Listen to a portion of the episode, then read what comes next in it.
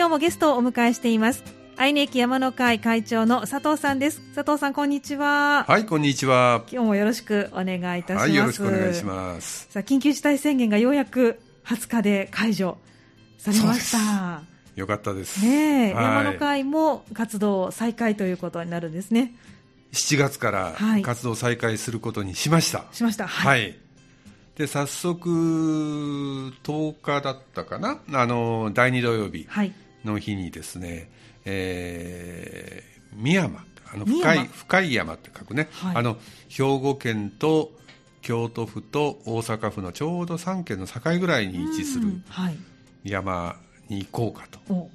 いうふうにあの計画を会員の皆さんに流したところです、はい、はい、もう皆さん待ちに待った。そうですね、ね今のところもう本当二十数名の方から早速、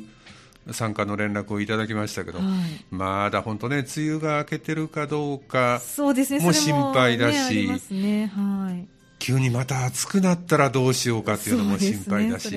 まあ、そう考えてね、はい、あのー、ずっと自然林の中で、ええ、あのー、直射日光を避けれるようなコースを、うん、選択したんですけれども、はい、あの非常にいいコースだと思いますんで。また来月にでもね、ねこのコーナーにでも紹介させてもらったらなというふうには思ってます。はい、はい、ました。まあですがそれまでというのはなかなかやはりあの山もね思うようにいけなかったかと思いますそうですね。愛媛駅山の会も結局は3月と4月に近場でちょこっと行きましたけれども、はい、それ以外は本当活動できずに、はい、結局夏になってしまったということなんでね、ね。もう本当1年も半分。こんな状況でもう終わってしまったということになりますね。ねそうですね。ねまあそんな中佐藤さんのソロだったり、まあ少人数だったりということで個人で割と山には行かれて近場ばっかり近場ばっかりね。そうですもう あの県内になりますもんね。ねどうしてもね。も県内をということでね、はい、あの進めてきたんですけれども、はい、ですから一つの大きな目標にしている関西百名山も。ええ73だったかな、4だったかな、はい、そこでもう、ピターッと止まってます。2年ぐらい止まったまま、ね、もう、本当、歯がゆいですね。ねそうですね。ね我々高齢者にとっては、この1年、2年っていうのは、本当、大事な1年、2年ですからね。ちょっと焦る気持ちも、ね、出てしまいそうなところもありますけれども、その通りですね。はい。まあ、ですけれども、まあ、その間、兵庫県の山、ね、登られてると思いますが、いい山、結構たくさん。そうですね、今まで行ったことないような、いろんな知らないコースがたくさんあるんだなっていう再発見はね、はい、もういろんなところで知ってます。ねその中の一つにもなりますでしょうか、今日ご紹介いただくのは後山。はい。はい、ということで、はい、まず後山についてご紹介いただけますでしょうか？えっ、ー、とね、まず場所ですけれども、はい、場所は兵庫県の宍粟市、はい、一番西の外れですね。宍粟市と岡山県の美作、はい、美作市のちょうど県境。うんで中国山地の一番東の端ということになりますね。はい、で、えー、氷ノ山後山渚山国定公園っていうのがあります、うん、氷ノ山ですが渚山ですとか、はい、この後山ですとかそれを全部合わせた国定公園の一部になると、はい、それから関西百名山にはなぜか残念ながら入ってないんですけれども、うん、もう一つ似た似たようなもんでね近畿百名山、はい、というのがあるんですね。で近畿百名山であったり、それからまあ岡山県側との県境にあるということで、えー、中国百名山。中国百名山、はい、から、まあ、当然のことながらふるさと兵庫百山に入ってる、うんはい、それからこの思想地域は別にですね、はい、非常に山深いところなんで、はい、思想五十名山っていうのも別にあの思想市が中心となってですね、あの選定してるんです。その中の一つでもあると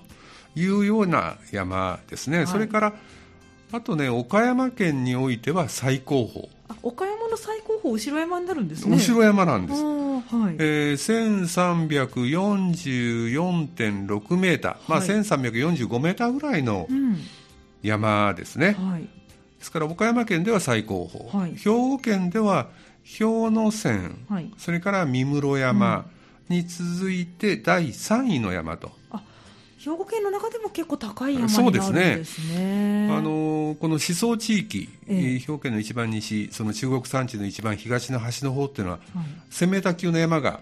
ずっと連なってる、うん、とこですね。ですから氷ノ山のちょうど南側の方になるわけですけども、えー、兵庫県では第3位の山と、うん、それとねやっぱりあの兵庫県の中にもいっぱいそういう山はありますけれどもこの山の一番の最大特徴になってくるのは、ええ、縁の行者縁のお頭脳ですね、はい、によって7世紀末に開かれた修験の山。はい、これも修験の山、ま、そうね修験の山いっぱいありますけどね、ねそうですね。こんな7世紀末ええ、飛鳥時代にですね、この縁の行者縁の小角さんがですね、は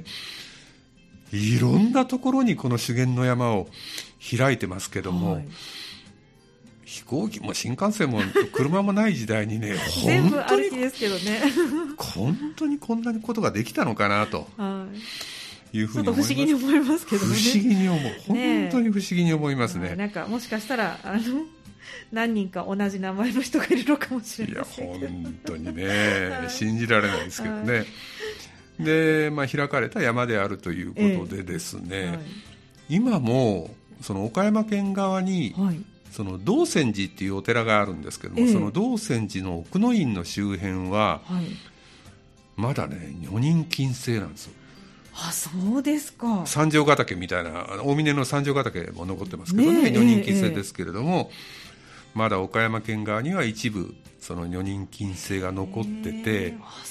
で9月の初めにはね、毎年、大駒法要とかって言ってですね、うん、全国の修験者が集まって、はあ、まあ、1万人以上集まるって書いてありましたけどね。そうですか。そういうふうなその法要お祭りみたいなものも開かれているような場所であると。じゃあその縁の行者は全国津々浦々名前はありますけれども、はい、その中でもやっぱりこれはかなりトップクラスの修行場であったという、まあ、あの兵庫県の山もほとんど制覇してきましたけど、ええ、今日お話ししようとした大きな要因にもなってるんです、はいええ、一番です。一番です間違いなく一番です。あそうですか、はい、じゃあちょっとそのお話もね楽しみに、はい、しておきたいと思いますけれども。それとね、あとはうんとね面白いのはねこの山、たくさんの呼び名がある。あの、はい、今日は後ろ山という呼び方をさせてもらいましたけれども、これは岡山県側からは後ろ山と呼ばれている、うん、あと兵庫県からはですね、はい、あの板場見山と。板場見山なんかまた言いづらい。言いづ言いづらい名前ですね。名前ですけど。あの板ですね。あの番ですね、はい、木の板。場所木の板、はい、それから場所の場、はい、それから見る。板場を見る山。板場を見る山、うん、まあこういうふうな読み方もあるし、はい、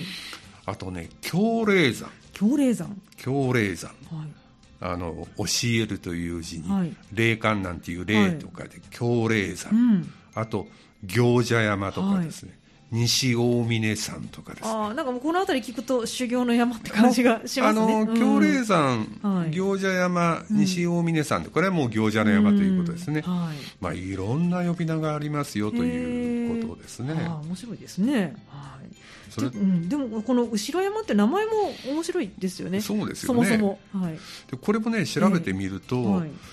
いつも通りなんですけど名前の由来ということでいうと。その兵庫県側からの道を、はい、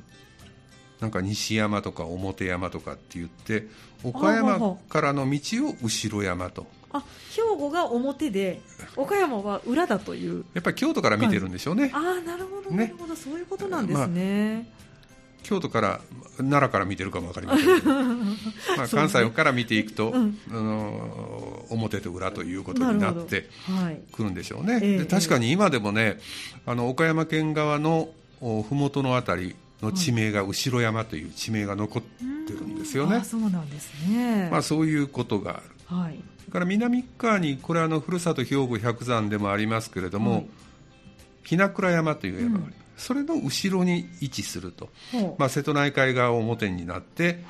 裏側ということなんでしょうけども、そういうこともあるし、うん、からやっぱり代表的な修験の山となると、はい、大峰山になりますね、ええ、三条ヶ岳になりますね、はい、それを前三条、はい、それからこのこちらの播磨の方の後ろ山を後ろ三条と昔呼んでたと。でその後ろ三条から後ろ山となった、なるほど、はい、まあいろんなこう説があるようです。はあ、そうなんですね。それからね面白いのはねさっき、え兵庫県側からは板喰山と呼ばれてましたよという話をしましたけども、はい、これはねその播磨不時、はい、あの兵庫県側の昔からの不時ですね、うん、それによると神様が、はい、後で紹介しますけどもここに御敷山という山があるんですけれども、その御敷山にある御敷岩に腰掛けて、はいうん、いいいいって飯ですね、はい、いいを束みもうた、はい、束みもうというのは手で食べるという意味らしいです。あ束みもうで手で食べるという意味そうそうそうそう。初めて知りました。ですからね、はい神さんが大きな岩の上で、おにぎりを手で食べてたみたいな話なんでしょうね。あじゃあこの板場みというのは当て字当て字です。当て字でということなんですね。なるほど。いい束み、ね、そうです。飯を手で、食べた。食べてたと。はあ、面白い、ね、というのが播磨不動記に載ってて、そこからその山を板場見山と呼ばれて、あと字は今藤本さんおっしゃったように、はい当て字だとまあそんなねことが書かれてますまあいずれにしてもあの古い歴史長い歴史のある山であると。ね、ということですね。本当によくわかりますね。名前からでもわかりますよね。そういう山です。なるほど。はい。その後ろ山、今でも人気の山だと思いますけれども、はい、どんな魅力があるんでしょうか？あのね、まずはね、ええ、まあ、今日紹介する一番の理由ですよという話もさっきさせてもらいましたけども、あのたくさんこの修験の山は兵庫県内にもたくさんありますよね、うん、6個だってそういう場所残ってるし、れから近くでいうと滝連山にもいっぱい残ってますしね。そうですね。確かに。あとこのコーナーでも紹介させてもらいましたけど鎌倉山なんていう山もありますしね。そうです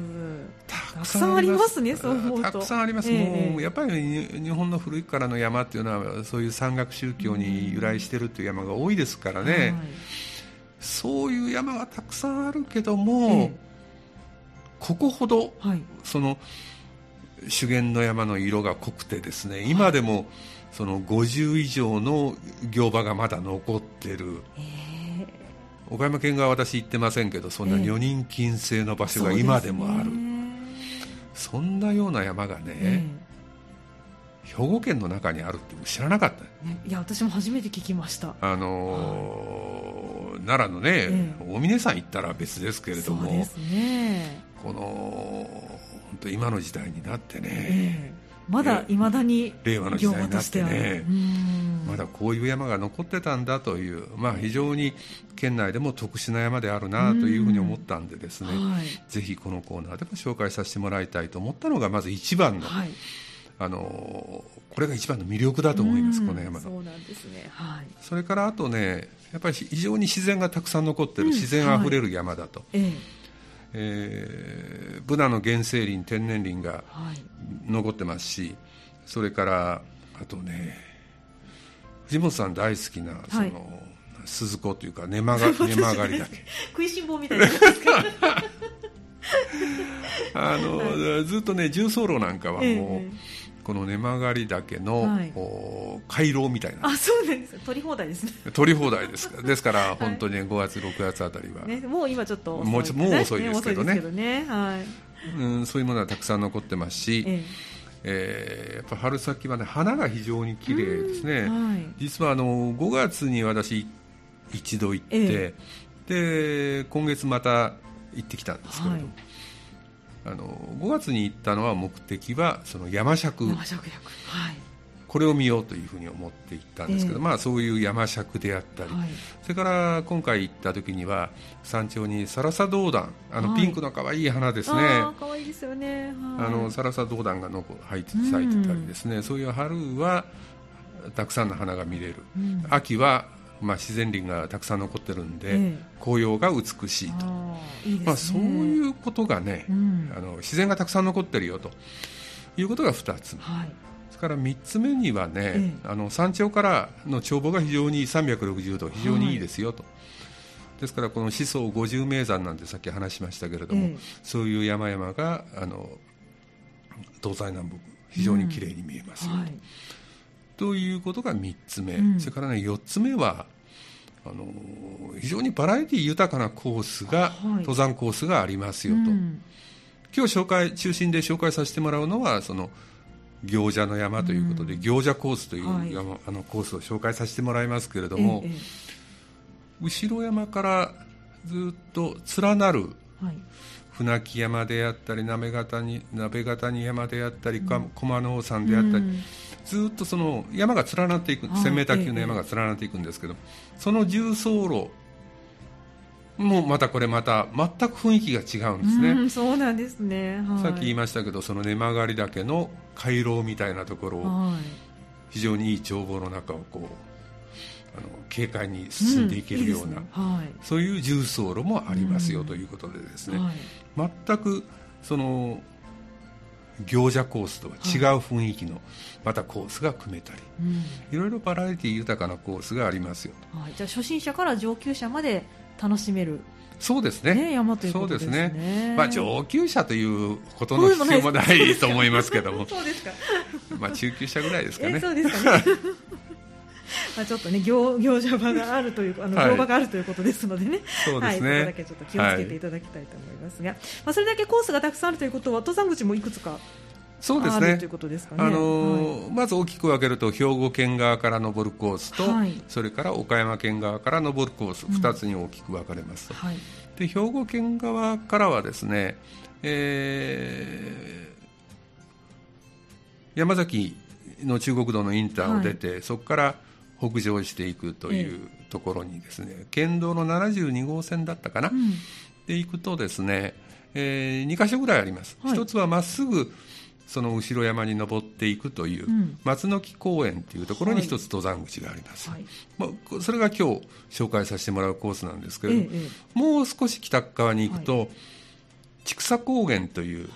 スキー場があったりする、はい、ありますね、え、ところですね、そこから登っていくコース、うん、それはさっき言いました重走路の駒の王山、あの先月山尺を見に行った、うん、それは駒の王山の登山道にあるんですけど、ええ、そちらの方から登っていくコース、はい、そこからはずっと縦走して後ろ山に向かってくるというコースです。ね、うん、いいですね、はい、はい、それから西川は、ええ、これは藤本さんも愛媛駅山の会で一緒に2年前かな、はいはい、行きました。行きましたよね。岡山側から登りました。ね途中で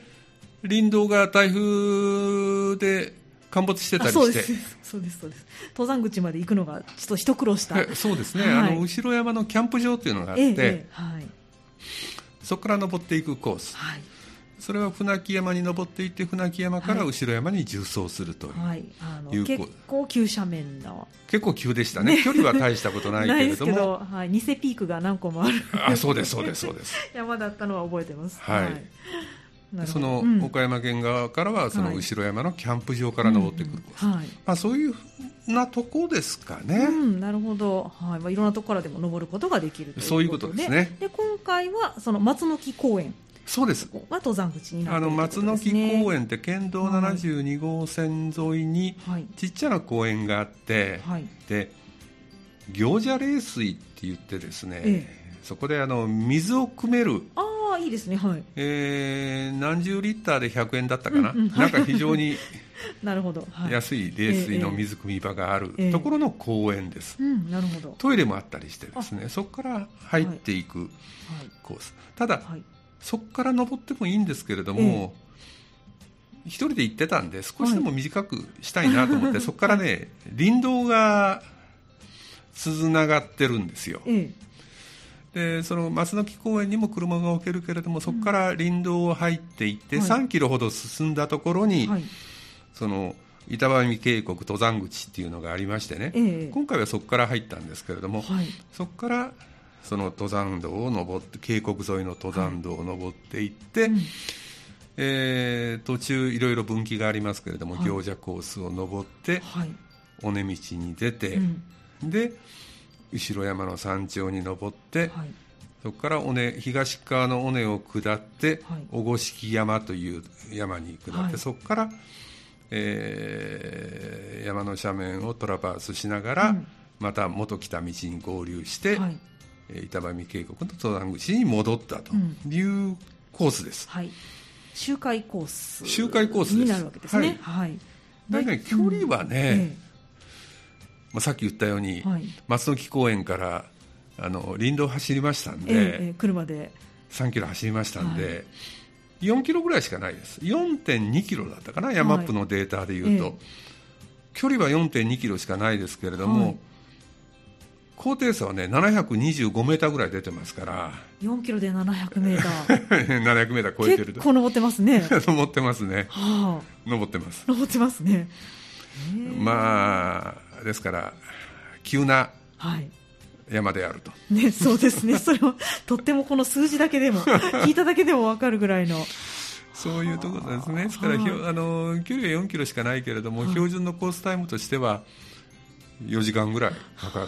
山と。そうですか。ですから松の木公園から登ると、はい、お3キロほぼ平坦ちょっと上りありますけれども、えー、えー、1時間ぐらいかかりますから、うん、4時間2時間足して6時間ぐらい、はい、で距離が10キロぐらいになると。いうことになるんですね。そうなんですね。でも登山口板場の登山口から登ると700メーター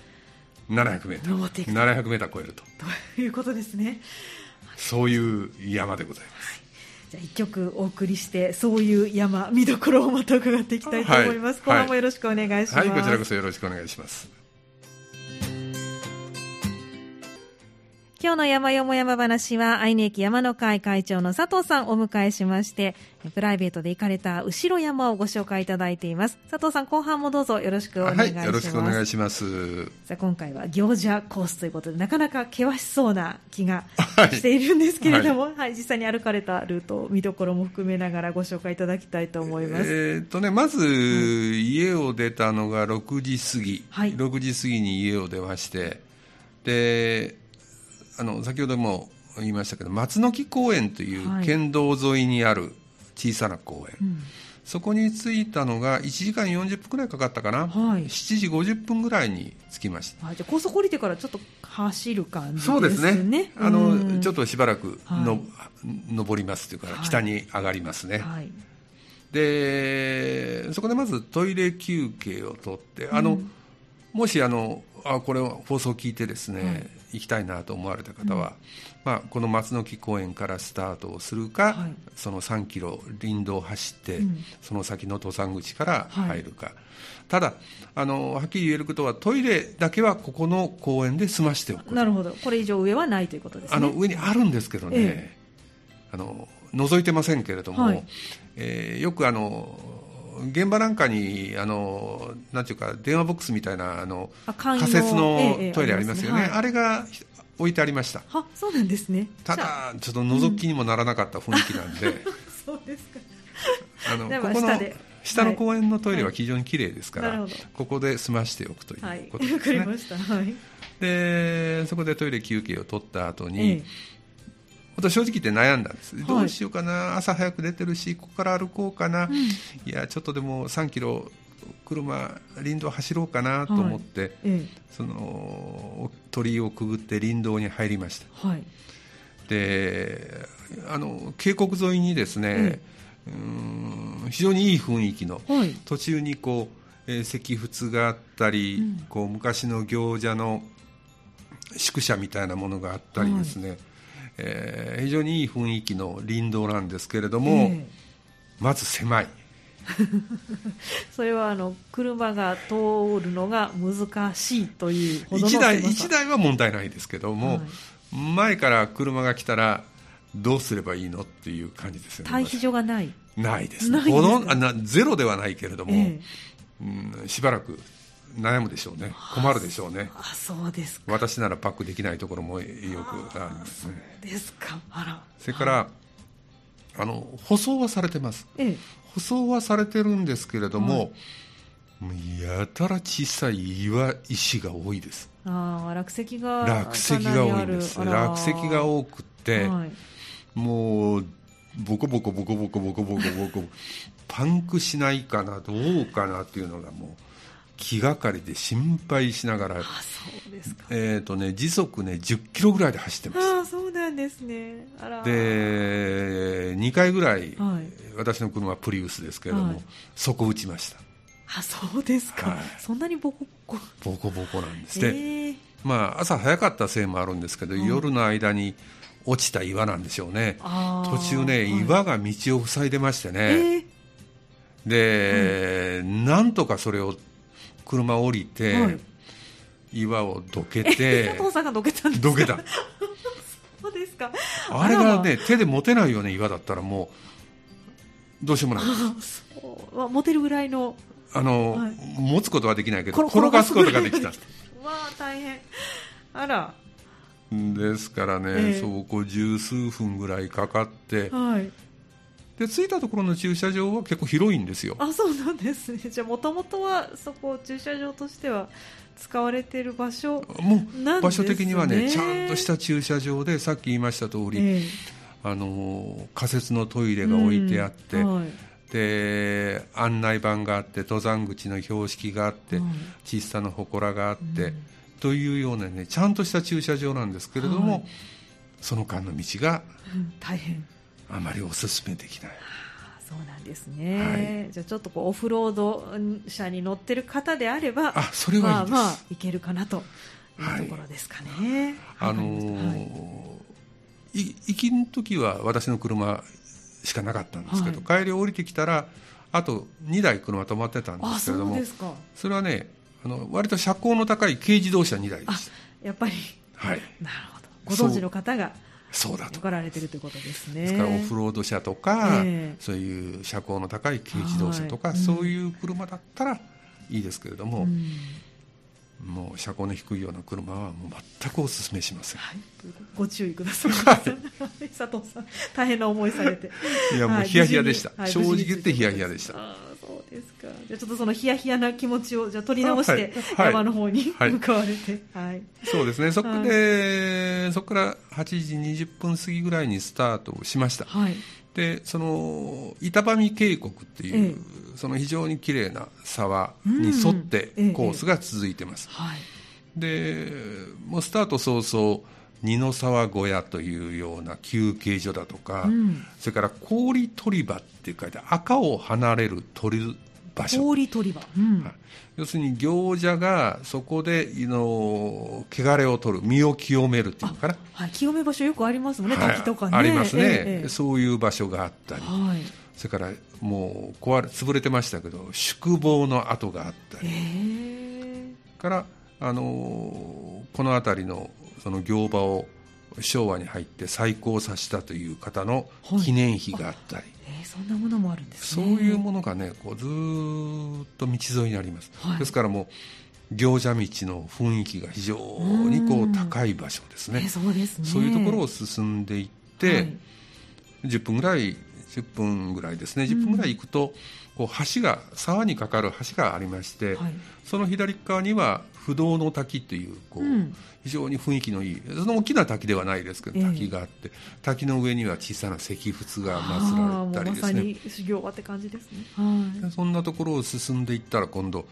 行場がスタートしまして、え、まず金掛けの行場という大きな岩があります金掛けの行場、はい、昔そこに鎖をかけて、行者が登ったり降りたりこ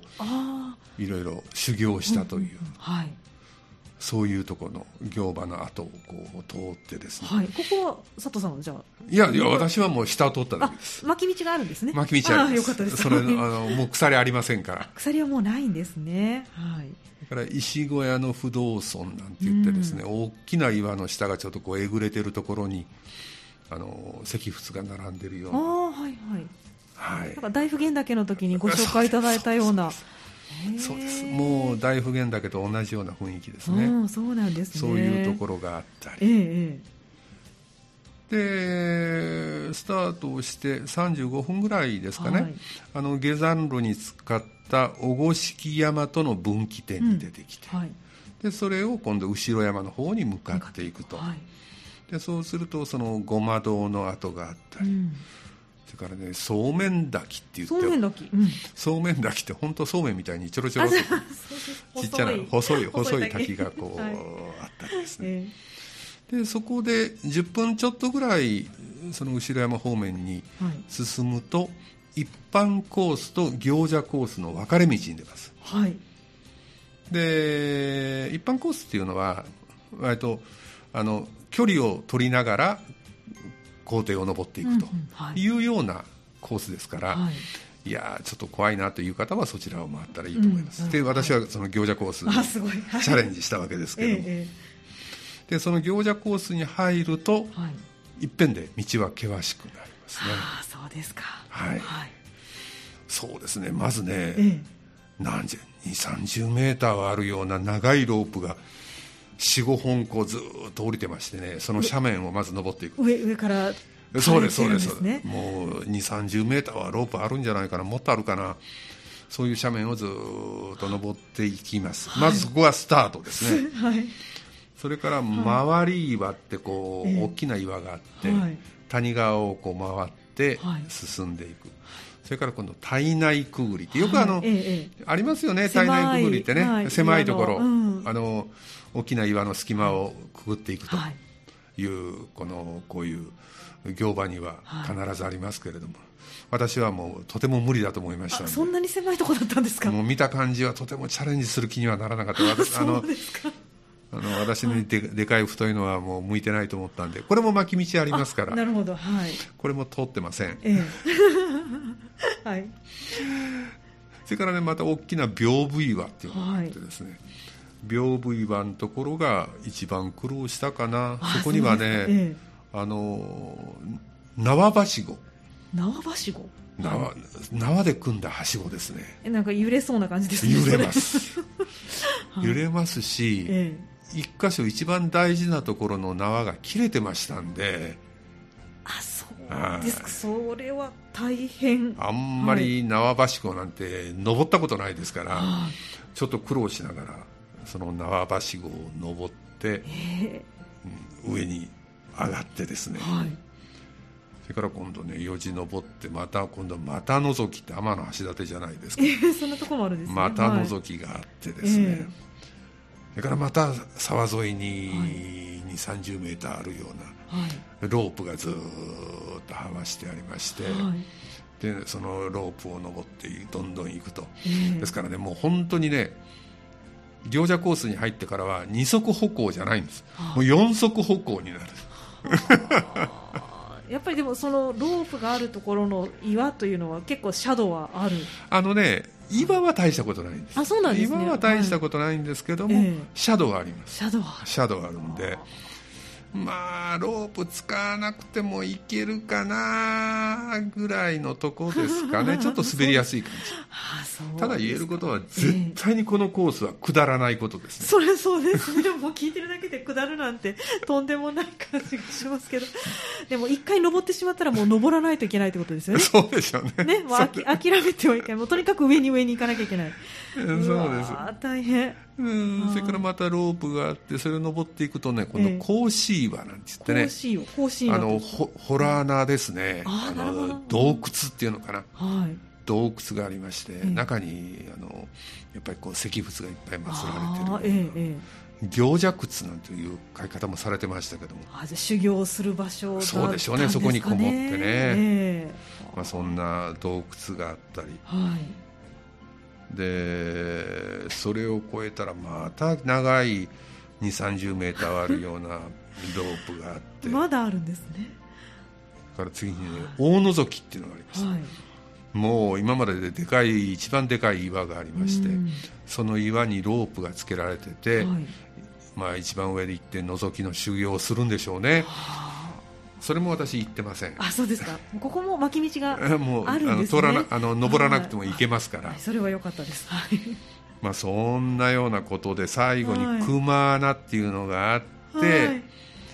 でようやくその根曲がり岳の笹やぶになって、はい、尾根道に出ると。なるほど。一般コースと合流をすると。するということで。大体時間にしてこれが1時間くらいはあね、1時間うん1時間8分かかってましたね行者コースの分岐から。1時間以上4足歩行を続けてるみたいなもんです。ずっと上りで。ずっと上り。でもロープも掴んで腕が疲れそうですね。退屈しないですけど疲れてきそうですね。だからねその距離はね、ええ、歩行距離はね900メーターぐらいしかないんですよ。そうなんですか？900メーターぐらいしか歩かないんですけれども、はい、えー、高低差でいうとね400メーター以上あるんです。で、はい、ですからねそれをね三角関数じゃないけど、はい、あのー、で見ると、はい、水平距離でいうと800メーター高さ400メーター、斜辺の長さ900メーターぐらいなんですよ。ということはねあのー、はい、えー、サインで、サインコサインタンジェント。計算するとね、傾斜角は平均で26度になるんですよね、26度になって傾斜度っていうのは、水平距離と高さでいうと、800メーターの水平で400メーター上がるということは、50%の勾配ということになるんですよね。ですからもういかに急な道であるかということになりますんで、まああのロープがね、しっかりとつけられてるんで、そんなに怖いという感じはしないでしょう。あそうですか、はい、ただまあそういうのが続きますから、ええ、いや行ってみたいけどちょっとちょっとなという方は一般コースの一般コースの 一般コースは、はい、当然高低差の 400m というのは変わらないですけども、うんうん、距離がちょうど倍ぐらい調べるとありますので、はいえ、平均斜度はさっき26度って言いましたけど、うん、それが半分になると。うん。いうことだと思いますから、そういうこともいいんじゃないかなというふうに思います。なるほど。まあ、その尾根道で合流してそこから山頂と、は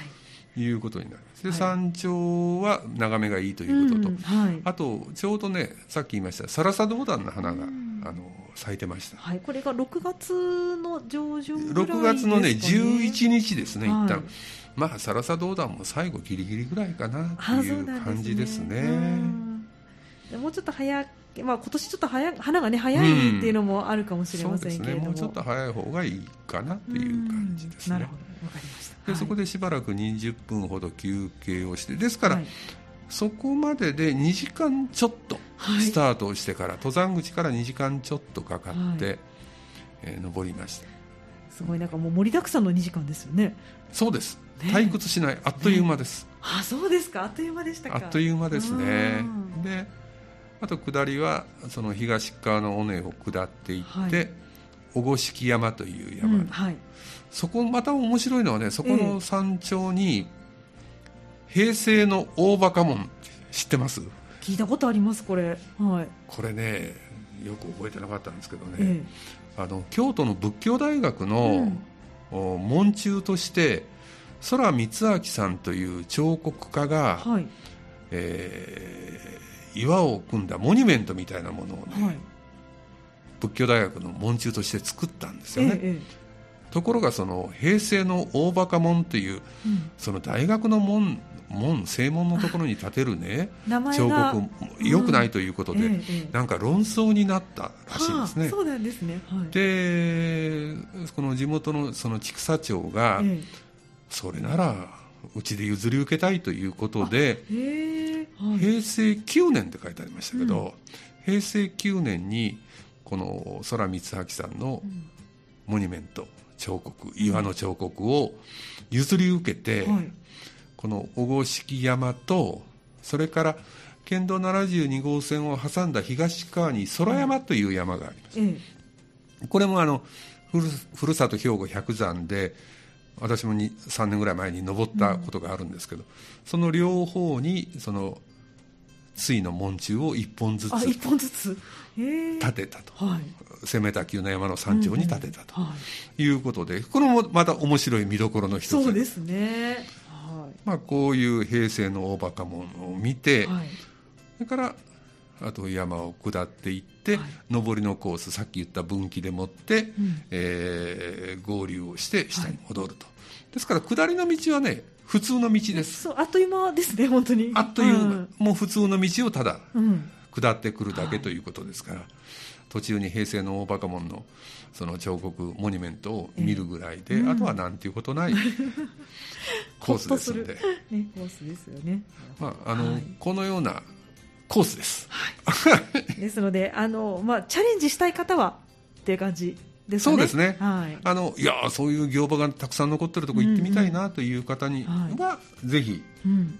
あの誰でも行ってくださいとは言いませんので そうですね、こういうコースも兵庫県の中にもこんなコースがあるんだと、はいあの奈良の大峰行かなくてもこういうコースもあるんだということでね、えー、面白いコースだと思いますんで。はい。チャレンジャーの皆さんはぜひそしてあの眺望を見たいという方は一般コースで、はい、ぜひ行っていただけたらと思います。はい、はい、ということで今日の山よも山話は愛媛駅山の会会長の佐藤さんに後ろ山の行場コースをご紹介いただきました。佐藤さんありがとうございました。はいありがとうございました